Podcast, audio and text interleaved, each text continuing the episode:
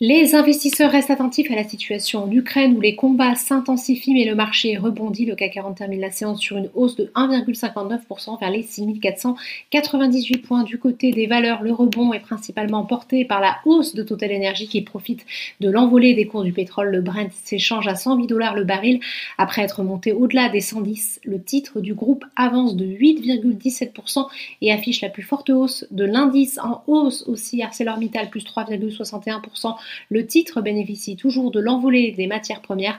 En progression également Airbus, plus cinq virgule vingt-huit pour cent. Le groupe indique la suspension de plusieurs activités pour respecter les sanctions internationales contre la Russie. Schneider Electric profite de son côté d'un relèvement de recommandation de H S B C qui passe à l'achat sur le titre tout en abaissant l'objectif de cours à cent soixante euros contre cent soixante-cinq précédemment. Le groupe gagne à la clôture trois virgule quarante-sept pour cent. À l'inverse, les pressions de Paris sur les entreprises installées en Russie pèsent toujours sur Alstom, Danone et Renault.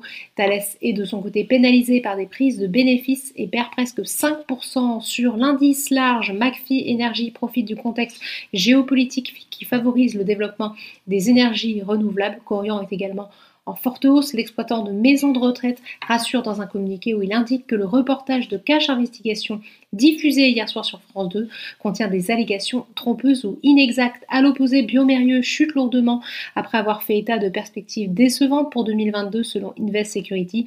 Le groupe prévoit pour cette année un résultat opérationnel contributif compris entre cinq cent trente et six cent dix millions d'euros. La plus forte baisse est pour Albioma dont les résultats pourtant conformes déçoivent le marché. Enfin, outre-Atlantique, le contexte actuel qui favorise une remontée en douceur des taux profite aux actions qui rebondissent.